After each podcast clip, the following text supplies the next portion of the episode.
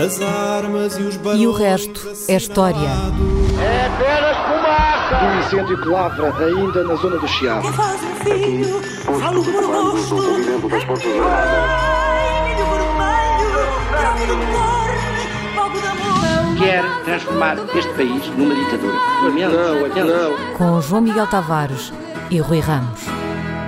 Olá, sejam bem-vindos ao episódio 156 de o Resto é História com os aniversariantes Rui Ramos e João Miguel Tavares. E digo aniversariantes porque hoje eu, o Rui, a equipa da Rádio Observador que nos ajuda a produzir este programa semana após semana e também você, caro ouvinte, estamos todos de parabéns. Hoje é dia de comemorar o terceiro aniversário de E o Resto é História. Hã? Três Esta- anos. Esta agora é a parte em que cantávamos os parabéns a você. Parabéns a nós. pá. Ah, mas, mas vamos poupar os ouvintes ah, a isso. Ah, parece que foi ontem, mas, mas não. Já começámos esta magnífica empreitada no início de julho de 2019, cerca de 1100 dias atrás. Ah, e sem dia de aniversário, queríamos muito fazer um programa diferente dos outros. Ora, um dos pedidos recorrentes que os nossos ouvintes nos enviam para o mail história.observador.pt é sobre livros de história. Que livros sugerimos para este tema e para aquele e para aquele outro? E ainda recentemente o ouvinte Gonçalo Porfírio pediu isso mesmo. Cito.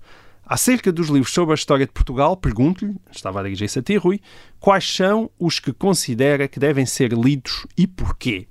Ora, eh, pareceu-nos um desafio perfeito para celebrar os nossos três anos de vida, até como forma de homenagear os muitos historiadores com quem aprendemos e nos quais tantas vezes nos baseamos na preparação deste programa. Ah, portanto, eh, eu posso testemunhar em primeira mão que o Rui abraçou o desafio com grande entusiasmo, embora ah, limitando o seu alcance por razões práticas e de facilidade de leitura aos melhores livros sobre história de Portugal escritos nos últimos 50 anos. Ah, a nossa ideia origi- original era escolher 10 livros, mas esse empreendimento rapidamente se revelou impossível. O Rui entusiasmou-se e e a lista, a lista subiu para 22 livros. 22 livros.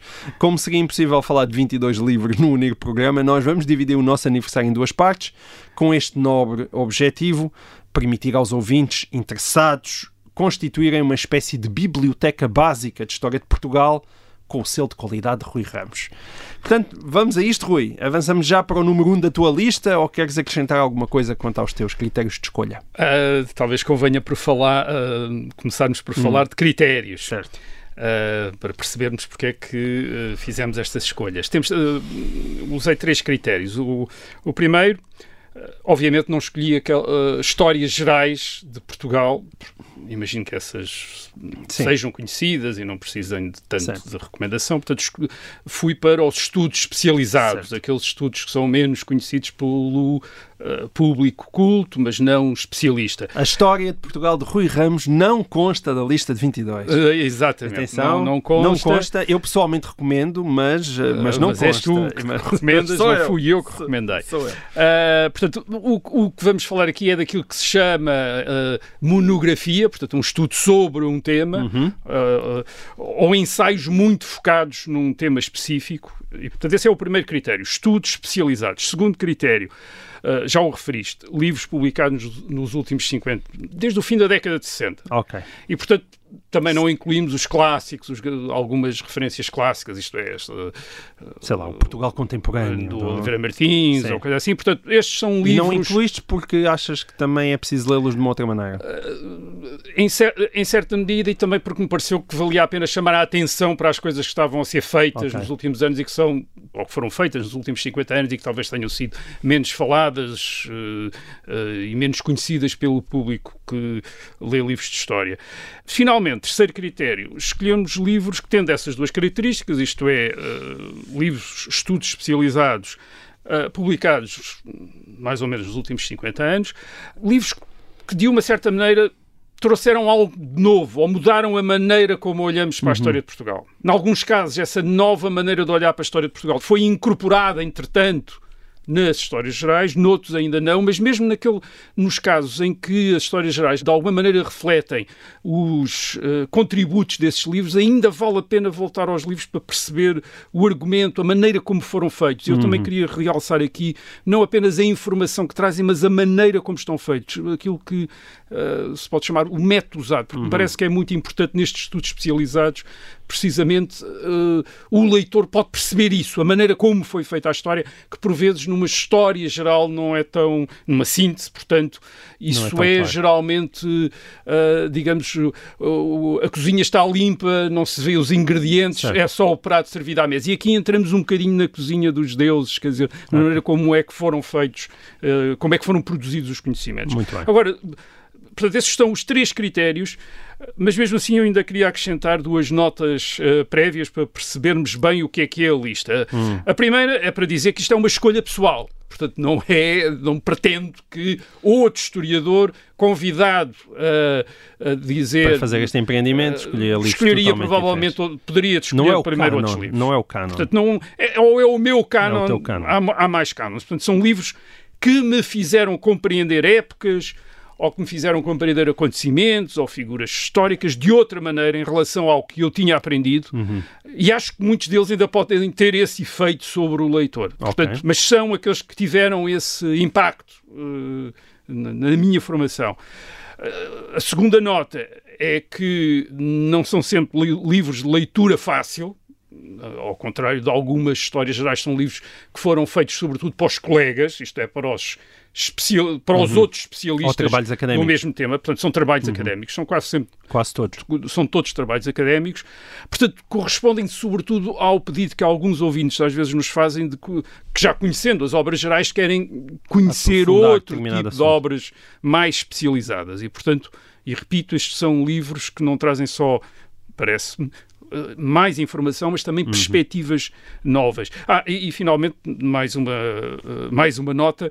Uhum. Um, a ordem pelos quais eu os, os vou apresentar é a ordem cronológica dos temas dos livros. Uhum. Uh, portanto, vou falar primeiro dos livros sobre a Idade Média, depois dos livros Ok. sobre Começas na a época Fundação de moderna. Uhum. e por aí fora. Portanto, é- a ordem vai ser essa. Portanto, começas na Fundação de Portugal e haveremos de acabar eh, vamos no 25 de acabar, Abril, uh, mais coisa, para menos no coisa. 25 de Abril, provavelmente. Ainda é uma longa eh, caminhada. Eh, Já agora eu também aproveito para fazer uma nota. Um, eu hum, dei-me ao trabalho dedicadamente de ir saber se estes livros estão disponíveis ou não. Portanto, o Rui apresentou Disponíveis uma, nas livrarias. disponíveis Mas, nas uh, livrarias pronto. Um, e, e muitos deles uh, não estão. Não estão e, portanto, uh, se lá em casa alguém começar a murmurar contra nós, a dizer mas estes livros são tão difíceis de encontrar, um, saibam que isso também uh, é uma consequência, muitas vezes, da nossa própria pobreza cultural. E que isto Sim. seja entendido como um estímulo para voltar a colocar alguns destes Al- livros disponíveis no mercado. Há alguns livros que, se- que sim, que são livros por vezes muito especializados e que têm um público talvez reduzido, mas há outros que é ah, incúria não haver edições no mercado. Ok. Ah, isto é literalmente incúria. Um, livros com este estatuto, uma biblioteca ideal de, de história, deveriam estar Disponíveis. disponíveis em edições Certo. para o leitor não, que não eh, tem acesso às bibliotecas ou aos alfarrabistas o poder, eh, se- se- enfim, sentindo curiosidade por esses livros, os poder adquirir, no Adquirir. mercado. Certo, portanto, eu, eu defini para isto quatro categorias. Categoria 1 está disponível no mercado, categoria 2 está esgotado, mas é muito fácil de encontrar. Ah, em alfarrabistas, categoria 3 está esgotado e é difícil de encontrar, e finalmente a quarta categoria, a mais preciosa, é está esgotado e é tão difícil de encontrar que é preciso assaltar a casa de Rui Ramos. Ah, Mas não é uma recomendação, Não é. não é um incito, não estamos em, não é linguagem, não é um incitamento ao crime, quer dizer, que aqui se está a fazer. Não, Assaltar no sentido de eh, aspirar, desejar aspirar, muito, desejar desejar muito, nesse sentido. Ter Então- uma sal, ser assaltado pelo desejo também de ter esse livro. Muito bem, então vá.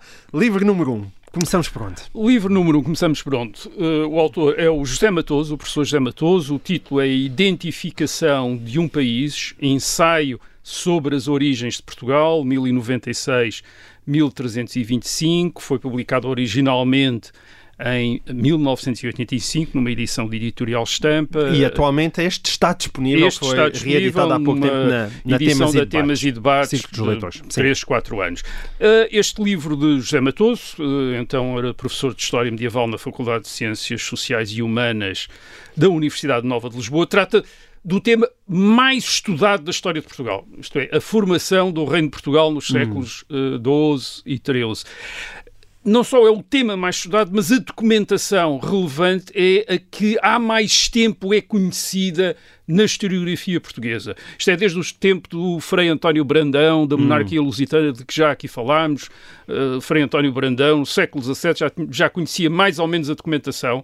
Desde então não apareceu muito mais documentação nova. Certo. A documentação depois seria publicada por Alexandre Herculano no século XIX. Portanto, José Matoso partiu da documentação que é conhecida por Frei António Brandão, que foi conhecida por uh, Alexandre Herculano, e aquilo que é espantoso é que ele conseguiu contar uma história completamente nova. Hum. Uh, portanto, documentação muito conhecida, que tinha sido trabalhada por grandes historiadores, parecia que não havia mais nada a dizer em relação àquele tema. Vem José Matoso com a identificação de um país em 1985 hum. e conta uma história absolutamente nova, uma, uma, uma, nova maneira de ver aquele tema da formação e do como é que ele conseguiu assimilar? Ora bem, ele, porque, como é que ele consegue isso? Ele consegue, por um lado, usando métodos novos, como os estudos, por exemplo, que ele faz sobre os parentescos e as linhagens das, da nobreza uh, uh, de Portugal nos séculos XII e no século XIII. Uh, isso permite-lhe, esses estudos permitem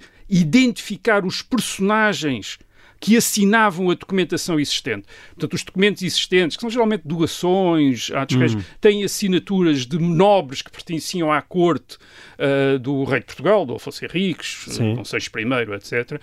Esses, esses nobres não estavam identificados, portanto, eram nomes que não faziam muito sentido e José Matoso, ao reconstruir as famílias, percebe também por trás destes nomes está uma vida política feita do choque entre famílias poderosas da aristocracia guerreira, que rodeiam hum. os reis.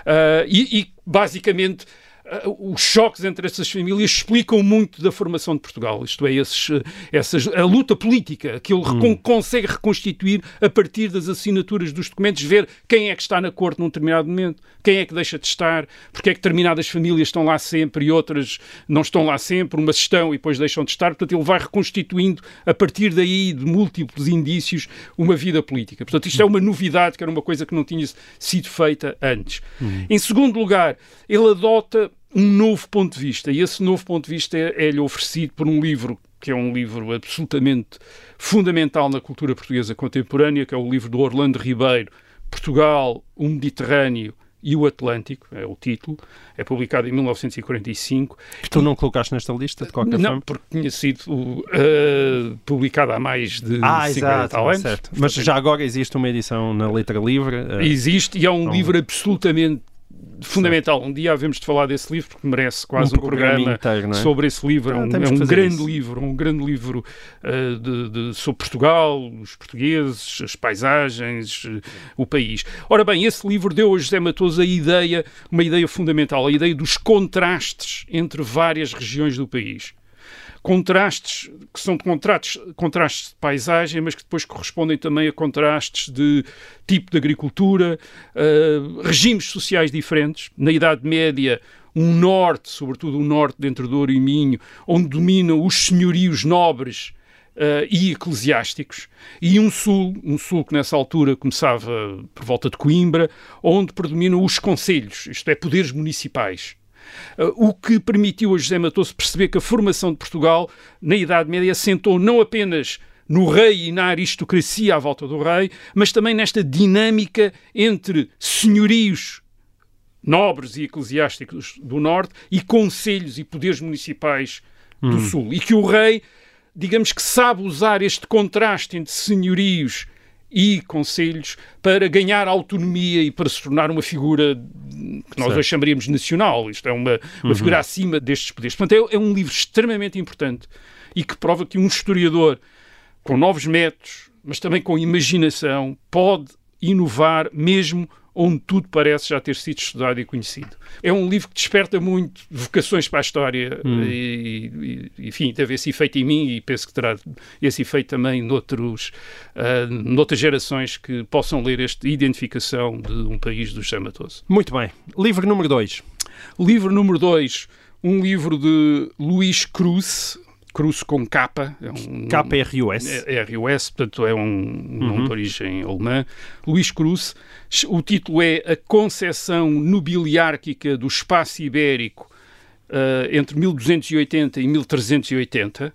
Hum. Uh, foi publicado pela primeira vez em 1994. Era uma edição da Fundação Carlos de Gulbenkian. E está esgotado, é o nosso primeiro esgotado. O... Não é muito fácil de encontrar, mas também não é dos mais difíceis. Não. Uh, o Luís Cruz, uh, que morreu muito novo, infelizmente, era também professor de História Medieval na Universidade Nova de Lisboa, onde, aliás, foi assistente do professor José Matoso. Eu não quero ser muito demasiado enfático, mas vou dizer conscientemente que este livro é uma das obras-primas da historiografia portuguesa e também da historiografia europeia do século XX. Isto é, não há nada de mais engenhoso e de mais imaginativo que tenha sido publicado nos últimos 50 anos. Epá, isso é um grande elogio. estou a fazer apenas justiça ao, ao livro, não estou a, uhum. exagerar. O, o Luís Cruz quis estudar uma coisa muito difícil de estudar, que é a, mentalidade, a maneira de pensar e de ver o mundo de um grupo. E este grupo é o da nobreza portuguesa, desde o fim do século XIII até ao princípio uh, do século XIV. Uh, o Luís Cruz aproxima-se dessa mentalidade, dessa maneira de pensar, uma, um grupo social desaparecido há séculos, aproxima-se dessa mentalidade usando três fontes sobretudo, que são os livros de linhagens. Os livros de linhagens são livros que nos vieram da Idade Média e onde estão registados os parentescos dos nobres entre si, portanto, os vários nomes e depois quem é que é filho de quem, quem é que casou com quem, etc. E também histórias relativas a essas famílias. Portanto, é uma espécie de árvores genealógicas, mas narradas, uhum. e depois, a propósito de, deste ou daquela figura, conta-se uma história. Este fulano esteve nesta batalha, aquele casou com este, aquele foi uma, uma caçada e foi morto por javali, enfim, uma, várias histórias. Portanto, são três livros de linhagens, produzidos uh, entre o século XIII e o século XIV são os livros, é o livro velho de linhagens, o livro do Dião e o livro de linhagens do Conde Dom Pedro. Uh, e o que é que Luís Cruz fez foi estudar o modo como os livros de linhagens, e, isto é que está o, enfim, o, rasgo, uh, como é que os livros de linhagens, estes livros de linhagens, atribuíam lugares aos acontecimentos que estavam a relatar. Isto é, porque é que eles diziam uh, uh, Flantal uh, uh, foi a uma batalha e a batalha aconteceu em Sevilha, por exemplo. Isto é, porque é que, este, porque é que eles atribuíam lugares aos acontecimentos? Qual, qual, era a lógica da atribuição de lugares? Obviamente, uma das razões que se podia pensar é foi uh, os lugares onde os, onde os acontecimentos aconteceram. Certo. Mas ele percebeu, ao fazer a geografia, ele faz, ele reconstitui um mapa com essa geografia, que não era exatamente os lugares onde os acontecimentos aconteceram, em alguns casos até provavelmente não eram mesmo os lugares onde os acontecimentos aconteceram, isto é, os lugares eram atribuídos a determinados acontecimentos para dar um sentido a esses acontecimentos. Portanto, se eles diziam que um fulano tal tinha morrido numa batalha, punham-no a morrer numa batalha num determinado sítio, porque isso dava um sentido ao, à sua morte. Isto é, explicava de alguma maneira, criava uma dimensão para interpretar essa morte. Basicamente, o que ele demonstra é que os lugares indicados nestes livros de linhagens remetem para uma ideia providencialista da nobreza portuguesa e, sobretudo, uma das mais importantes famílias dessa nobreza no século XIV, que é a família Pereira, de onde veio Nuno Alves Pereira. Hum. É uma família muito importante que patrocinou, aliás, a cópia do livro de linhagens, de um dos livros de linhagens.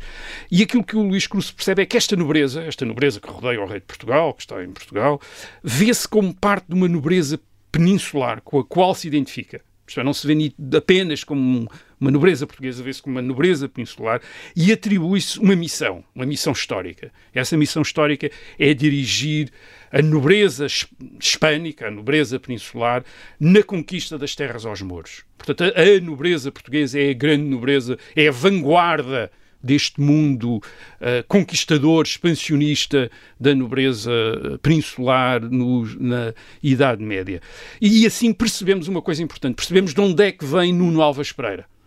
E Nuno Alves Pereira, em 1383-85, esse herói da luta de independência contra, portuguesa contra Castelo, não é apenas um caso individual, isto é, de misticismo, de um guerreiro mais ou menos místico, como se tinha pensado até então, isto é, um indivíduo teria as suas idiosincrasias, hum. percebe-se não que ele é o produto de uma mentalidade aristocrática, de uma mentalidade aristocrática providencialista, isto é, que se vê a si própria com esta missão histórica uhum. uh, fundamental. Portanto, é, a maneira como o livro está construído é fantástico, quer dizer, é, é, é, é de ficar com uma admiração enorme, de facto, por um enorme um grande historiador que tivemos entre nós. E que uh, não é assim tão conhecido o grande público. E não é assim tão conhecido, uh, mas injustamente é, é, é, um dos maiores historiadores portugueses de sempre, quer dizer, e este é um dos grandes livros de história alguma vez escritos em Portugal. Muito bem, vamos então, qual vamos é o número 3? Falar, falámos do José Matoso, do Luís Cruz, vamos falar do terceiro livro. O terceiro livro é, é um livro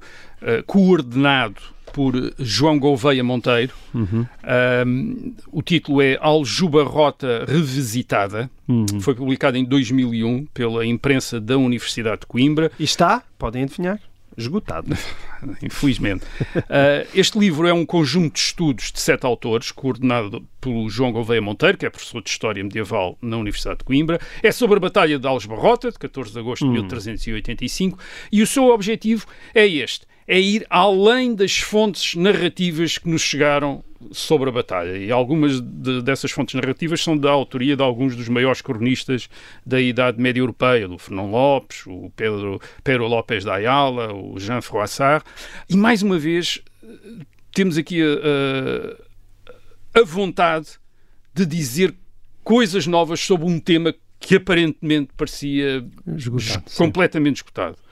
E para isso os autores usaram aqui os, o, a mais variedade de estudos e disciplinas, o estudo topográfico, geofísico e arqueológico do terreno, os métodos da medicina forense para analisar as ossadas dos cerca de 400 esqueletos recuperados numa fossa comum e por aí fora. E o objetivo é perceber as táticas usadas, o armamento, a intensidade do combate, as causas de morte é muito técnico, é um livro muito técnico, mas é uma espécie de CSI uh, eh, medieval e é, é, de facto fascinante. Isto é, mostra como é que novos recursos uh, técnicos e científicos que hoje existem servem, uh, quando usados também, mais uma vez, com engenho, hum. para criar perspectivas novas sobre um acontecimento que já tinha sido estudado de todos os pontos de vista, mas sempre baseado, sobretudo, certo. em fontes narrativas durante imenso tempo. Ok, então Alves Barrota Revisitada, João Gouveia Monteiro. Então, livro número 4. Livro número 4 de uh, Luís Adão da Fonseca. O título é Os Descobrimentos e a Formação do Oceano Atlântico, séculos XIV, XVI. Foi publicado em 1999, é uma, era uma edição da Comissão Nacional para as Comemorações dos Descobrimentos Portugueses. E o Rui diz era exatamente porque Está escutado. Está escutado. E estes livros da Comissão Nacional às vezes não são nada fáceis de encontrar. Não, é uma coisa inexplicável, porque é uma edição do Estado e, portanto, Sim. o Estado podia manter. Este livro é uma síntese, é uma síntese da autoria do Luís Adão da Fonseca, que é professor de História Medieval da Faculdade de Letras da Universidade do Porto, mas é, é uma síntese com uma perspectiva muito nova. Geralmente a expansão marítima dos séculos XV a XVI é vista como um, um dos meios através dos quais as sociedades europeias romperam com a Idade Média. Uhum. Isso, de facto, sim, foi um dos meios através dos, através dos quais as sociedades europeias romperam com a Idade Média, mas foi algo que começou na Idade Média. Hum. E o Luís Adão da Fonseca, que é um medievalista, olha para a expansão marítima portuguesa do ponto de vista da expansão da própria sociedade medieval. Começada já desde o século XIV, naquilo que ele chama o Atlântico medieval. Isto é um oceano que os povos europeus exploravam e, sobretudo, imaginavam desde havia, desde havia muito tempo. É um livro de 1999, mas liga-se à ideia, agora um bocadinho mais corrente, de, de, de, uma ideia da Idade Média menos arcaica, menos atrasada do, do que, que geralmente se pensava. Que é que Portanto, é, é, um livro é. muito novo, é uma síntese, mas é um livro muito novo sobre os inícios da uh, expansão marítima portuguesa. Ok, muito bem. Então, uh, o livro número 5? O livro número 5 é do Luís uh, Filipe Tomás, uh, chama-se A Expansão Portuguesa uh, no Mundo, os séculos XIV e XVIII. Hum. foi publicado original, originalmente em francês em 2018 pela Chandaigne, agora há uma edição Sim, portuguesa. há uma edição agora da Gradiva, chama-se A Expansão Portuguesa, um prisma de muitas faces. É uma edição bastante recente. E é um, é um grande livro sobre a expansão portuguesa por, por aquele que é, sem dúvida, o seu mais importante historiador do século XX, o Luís Filipe Tomás, uh, professor da Universidade Católica de Lisboa e provavelmente um dos maiores eruditos que alguma vez houve em Portugal. Uh, e ninguém ajudou uh, tanto a mudar a ideia que tínhamos da expansão como o Luís Filipe Tomás. Ele, foi o primeiro a chamar a atenção para enfim, vou usar esta expressão, o aspecto descentralizado da expansão, que não é só obra dos reis, eh, mas que é obra de todos, uma empresa de todos os grupos sociais, por vezes agindo por conta própria. Isto é a nobreza, o clero, o povo. E também chamou a atenção para outra coisa. Em que medida a expansão foi a integração dos portugueses nos espaços e nas economias onde chegaram por exemplo, no Índico. Hum. E, portanto, contra a ideia de um império centralizado, isto é, de um império centralizado e comandado a partir de Lisboa. Ele, ele explica como é que havia muitos portugueses que estavam pura e simplesmente integrados nas economias locais, a trabalhar por conta própria. Portanto, é um livro absolutamente fundamental para desfazer mitos acerca da expansão portuguesa como uma espécie de projeto sim, tinha uma, há uma retórica imperial associada ao rei, mas não quer dizer que aquilo correspondesse à maneira como foi feita a expansão. O Luís Filipe Tomás explica isso magnificamente. É, é, um dos grandes, é também um grande livro de história e para mudar a nossa maneira de ver uhum. a história de Portugal. Muito bem. E então, uh, o livro número 6? O livro número 6 é um livro mais antigo, uh, é um livro de Vitorino Magalhães Godinho é o segundo volume dos ensaios, uh, são os ensaios sobre história de Portugal. Uh, foi publicado em 1968 pela Livraria Sada Costa. E está escutado este também. Está escutado, mas este, inexplicavelmente. Mas, sim, mas é relativamente fácil de encontrar sim, porque o em alfarrabistas. na altura, sim, tinha, porque era um nome muito importante e e eram edições... Eh, tiragens grandes. Tiragens grandes, portanto este é fácil de encontrar. também se pode encontrar alguns destes textos indiretamente através do Dicionário de História de Portugal, uhum. uh, dirigido por Joel Serrão na década de 1960. Alguns destes uh, textos incluídos neste livro de Vitorino Magalhães Godinho vêm do dicionário, da sua okay. colaboração no Dicionário de História de Portugal. Portanto, o livro é um conjunto de ensaios. o Vitorino Magalhães Godinho estudou em Paris depois da Segunda Guerra Mundial, com alguns dos maiores historiadores franceses do século XX, como Fernand Brodel, da célebre revista de História Anal, e depois foi professor na Faculdade de Ciências Sociais e Humanas da Universidade Nova de Lisboa. Uh, e alguns destes ensaios tiveram um impacto enorme na, histori na historiografia portuguesa, como um ensaio, e permite-me destacar este, com o título de Finanças Públicas e Estrutura do Estado, uh, que chamou a atenção de uma maneira muito rigorosa para o modo como o Estado português, a partir do século XVI, se desenvolveu na dependência dos rendimentos do comércio ultramarino, que chegaram a fornecer ao Estado português mais de 50% das suas receitas o que teve enormes consequências para o tipo de Estado que se desenvolveu em Portugal. E para resumir muito rapidamente, o que nós tivemos na história de Portugal foi um Estado maior do que o país. Uhum. Isto é, é um Estado muito completamente desproporcionado para o pequenino país europeu onde está. E porquê? Porque é o, é, é o Estado deste deste, desta grande área uh, e, hum. um Estado que vive das receitas uh, das alfândegas do, do, do, comércio ultramarino. Portanto, há também muitos outros ensaios neste livro importantes, como um sobre a periodização da história de Portugal, que é bastante importante, mas é um, é um livro que vale a pena voltar, porque coloca Uh, muitos problemas de uma maneira muito uh, frontal, que era o estilo de Vitorino Magalhães Godinho, e, uh, e, portanto, mesmo passados estes anos todos, acho que vale a pena reler. Muito bem. E então vamos para o número 7 de um, um clássico, diríamos nós. É? Este, é um, este é um clássico absoluto. Este sim é um clássico. É um livro de António José Saraiva, Inquisição e Cristãos Novos. Foi pela primeira vez publicada em 1969 por uma editora que já não existe, a editora Inova, do Porto. O que é curioso é que, sendo um clássico absoluto, neste momento também se encontra esgotado. Ah, isso é, Mas, enfim, é espantoso. A, a, a, boa é notícia é que eh, este livro do, do António José Sarava basta passar por uma qualquer feira Sim. quase de alfarrabistas, não diria.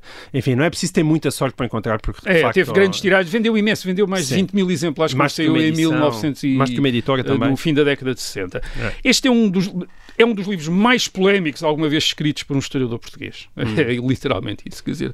Eh, e é também um dos mais fascinantes. Certo. O António José Saraiva foi professor da Faculdade de Letras da Universidade de Lisboa. Ele é muito muito conhecido, e penso que a maior parte dos, dos ouvintes o conhecerão, como o autor, com Oscar Lopes, de uma história da literatura portuguesa muito usada no ensino. Uh, também é o autor de muitos estudos de história literária sobre o Gil Vicente, Camões, o Padre António Vieira, o Alexandre Clano, Essa de Queiroz, etc. Mas neste estudo sobre a Inquisição, a Inquisição dos séculos XVI, XVII e XVIII, o, o, o António Gesserava faz uma pergunta desarmante. Isto é uma pergunta básica, mas enfim, que obriga-nos, enquanto historiadores, a pensar outra vez tudo aquilo que andávamos a fazer. A pergunta dele é esta. Devemos mesmo confiar nos documentos da Inquisição, isto é, nos depoimentos dos presos, nas testemunhas obtidas sobre coação e sobre tortura? Deve-se confiar nisso? Uhum. Para obter informação que julguemos que é exata, verídica. verídica uh, por exemplo, a Inquisição dizia que perseguia uh, os cristãos que judaizavam, basicamente aqueles cristãos de origem judaica, chamados cristãos novos, que continuavam a praticar o judaísmo depois de batizados. Portanto, esta é a ideia que a Inquisição transmite e que obriga uh, os indivíduos que vai prendendo a confessar. Isto é, eles confessam que uh, judaizavam, como se dizia, isto é, praticavam uh, rituais. Ora, o que o António Sarabia pergunta é como é que sabemos que as pessoas diziam a verdade? Isto, quando diziam que tinham praticado rituais judaicos, reparem, eles estavam, a Inquisição tinha-os uh, detido, estavam nos cárceres, estava a torturá-los, para os obrigar a confessar o crime. E a única maneira que eles tinham de parar as torturas era confessar, dizer sim, sim, sim, eu fiz isso. Então paravam certo. as torturas. Como é que se pode garantir que esta informação é, uh, corresponde a uma realidade hum. e não a uma tentativa de alguém absolutamente desesperado a ser uh, sujeito a tratos de polé, é, literalmente a, a, a, tratos de polé, quer dizer, dizer só para parar aquele momento e dizer sim, sim, eu fiz isso, hum. exatamente. Hum. E, e, depois denunciar os parentes, porque era também uma maneira de se, de se digamos, escapar, dizer, ah, ele também fez, o meu primo sim. também fez, o meu irmão também fez e outro também e fez. E qual é a consequência dessa suspeita? A consequência desta suspeita é. Uh, e se os judeus perseguidos pela Inquisição não fossem judeus? Uh, isto é, não estivessem a judaizar, uh, mas pessoas que os inquisidores obrigavam a dizer que eram judeus. Dizer, isto é, que estavam a judaizar. E, portanto, e se a Inquisição, e esta é a pergunta que o António José Sarava faz, e se a Inquisição fosse uma máquina de fazer judeus, isto é, de inventar judeus, basicamente, prender pessoas que têm, sabia-se que tinham origens cristãs novas e depois obrigá-los a dizer que eram, uh, que continuavam a praticar hum. rituais judaicos. Quase uma polícia política em vez de é, religiosa. É, não, mais uma, uma polícia de expropriação, que é a explicação que o uhum. António José Saraiva diz, porque uma das, uma das penas do Santo Ofício era o confisco dos bens. Uhum. a favor da Inquisição. e, portanto, isto tinha um grande interesse em confiscar os bens dos, uh, dos presos. Portanto, eu não vou entrar mais na, na, discussão. A discussão tem sido enorme, ainda continua.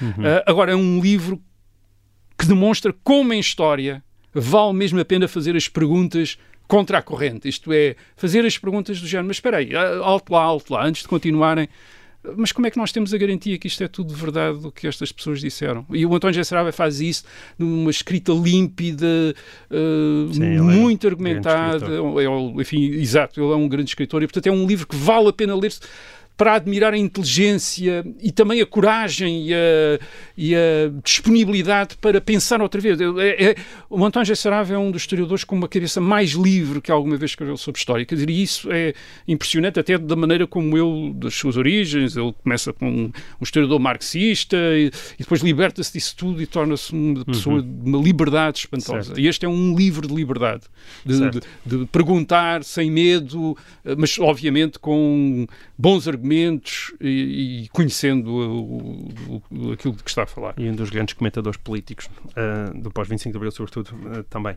E a seguir, uh, Jorge Borges de Macedo, um livro sobre Damião Góis?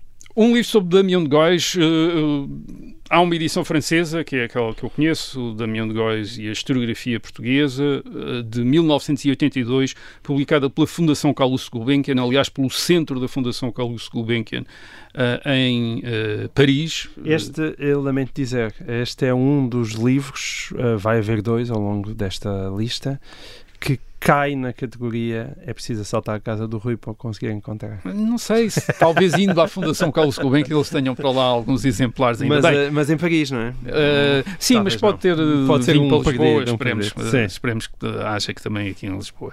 Uh, o Jorge Borges de Macedo é um, foi professor da Faculdade de Letras da Universidade de Lisboa. Ele escreveu sobre quase todas as épocas da história de Portugal e sobre todos os aspectos. Uh, escreveu sobre a indústria no século XVIII, sobre a política diplomática desde o século XV ao século XIX. Mas este estudo sobre o grande humanista do século XVI, o Damião de Góis, acho que é absolutamente fundamental. O, o Damião de Góis escreveu uh, algumas crónicas dos reis de Portugal e o Jorge Borges de Macedo estuda essas crónicas para perceber como é que a história de Portugal foi escrita, uh, com que fontes, com perspectivas, precisamente numa época, uma época fundamental, que é a época em que Luís de Camões estava também a escrever os Lusíadas, que são também uma espécie de história de Portugal, como falámos disso aqui há umas semanas.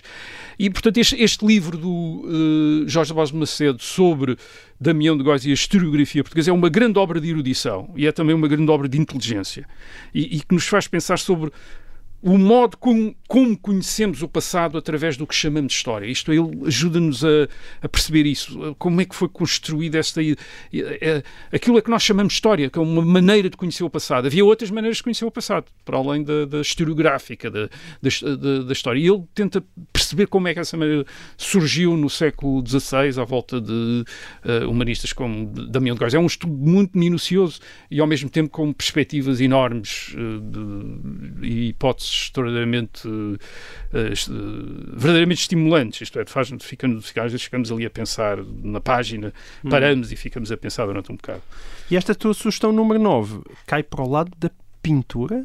Da pintura. É Estás é um, a fugir à história? Não estou a fugir à história, uh, estou aí para uma dimensão da história muito importante, uh, enfim, aquilo que nós chamamos de história de arte, mas é uma história mais importante como isso, é a história de produção de imagens e de estilos. É um livro do Vítor Serrão, chama-se O Maneirismo e o Estatuto Social dos Pintores Portugueses.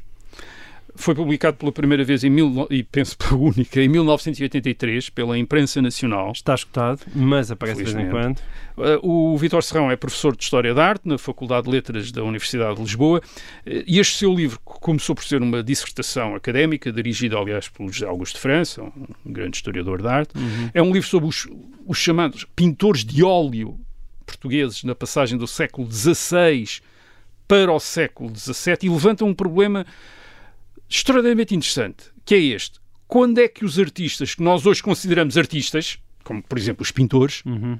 passaram a ser vistos, vistos dessa maneira? Isto é, como artistas e não como simples artesãos. Okay. E, e, enquanto artesãos integrados e constrangidos pelo sistema corporativo dos ofícios. Uh, em que simplesmente produziam Sim. imagens para as igrejas e os palácios. uma cadeira, não é? E um tapete, ou uma cadeira, ou um cesto, uhum. é mais um, quer dizer. Uh, e o Vítor Serrão identifica esse momento. Isto é, esse momento em que esses pintores que venha cá fazer aqui um retábulo para aqui, Sim. porque temos aqui um espaço em branco e precisamos aqui de um retábulo, como tal, precisamos Exato. aqui de precisamos cinco cadeiras, de aqui precisamos de cinco cadeiras, faça aqui cinco cadeiras. Portanto, uh, uh, quando esse, uh, esse artesão, Uhum. Uh, esse carpinteiro uh, uh, que trabalhava a óleo e fazia imagens, Uhum. quando de repente é um artista, quer dizer, já não pode ser tratado desta maneira. Da mesma maneira. e esse momento o Vitor Strauss identifica com a passagem do século XVI para o século XVII e com um estilo, um estilo que ele chama, e outros especialistas de história da arte chamam maneirista, que é, um, é, um, é o estilo que segue ao classicismo do Renascimento e antes do Barroco. Um, e terá sido então, segundo o, o Vítor Serrão, que estes produtores de imagens, como ele, como ele se chama, estes pintores, conseguem ser associados à nobreza hum. e, muito importante, às artes chamadas liberais. O que é que são as artes liberais? As artes liberais são as artes dos homens livres, que são praticadas pelos homens livres. Ao contrário das artes mecânicas, que são uh, as artes dos servos. Uhum. Fazer cadeiras é uma arte de servos. Uh, pintar imagens também era uma arte de servos e passa a ser uma arte de homens livres. Certo. Isto é uma arte da nobreza e que dá a quem a faz o estatuto uh, de nobreza. E, portanto, este, digamos que é o momento em que nasce a arte em Portugal, tal como hoje a conhecemos. Isto é, nascem os artistas. Uhum. Indivíduos que já não são pura e simplesmente artesãos, mas são artistas, são homens livres, são homens que querem o estatuto da nobreza, que têm privilégios e que são tratados já com uma certa deferência como pintores de óleo. Quer dizer, e aliás, com, e depois, eh, enfim, a história é fascinante. Ele, é um, ele usa imensas fontes e, e Muito bem. Uh, vale a pena ler, é uma descoberta. O, finalmente, o livro número 10 deste programa é de um, uma pessoa que já passou por este É, alguém aqui, que já é? nos foi Com familiar. É o Nuno Gonçalo Monteiro, Sim. esteve aqui para falar do Marquês de Pombal há, um, há uns meses atrás. O livro é, chama-se O Crepúsculo dos Grandes, a casa e o património da aristocracia em Portugal entre 1750 e 1832. Foi publicado pela primeira vez em 1998 pela imprensa nacional. E está escutado, lamento. Pois, infelizmente, Sim. ainda A por cima. imprensa nacional tem aqui muito para reeditar. O Nuno Gonçalo Monteiro, é, eu diria, é o mais importante historiador da época moderna eh, neste momento, isto é, dos séculos XVII e sobretudo do século XVIII. Ele é investigador do Instituto de Ciências Sociais e professor da Faculdade de Letras da Universidade de Lisboa. Este livro é um longo e minucioso estudo sobre os patrimónios, sobre as alianças matrimoniais e sobre os empregos públicos da grande nobreza de corte portuguesa, desde meados do século ah, XVIII, mas de facto ele recua até ao século XVII, até ao princípio do século XIX.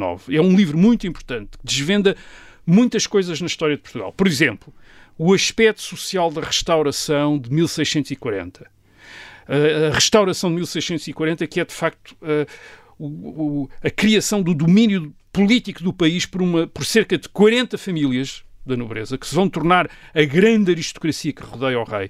São nobres ligados às atividades militares, são chefes militares, eles fazem a restauração e tornam-se, de facto, a classe dominante, uh, politicamente dominante do país.